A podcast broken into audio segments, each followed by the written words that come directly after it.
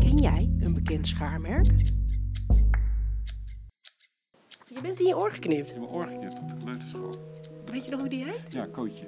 Maar hoe kwam dat dan? Ja, hij staat naast me en ineens doet hij zo met een schaar in mijn, in mijn oor. Echt waar? Ja, en ik heb niks gedaan. Tenminste, niet dat ik weet. Je bent zit op de kleuterschool. Maar bloedde het heel erg. Ja, heel erg. Want ik moest naar het ziekenhuis.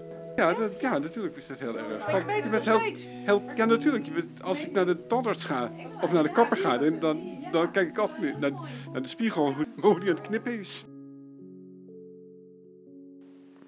Je oren blijven je hele leven groeien.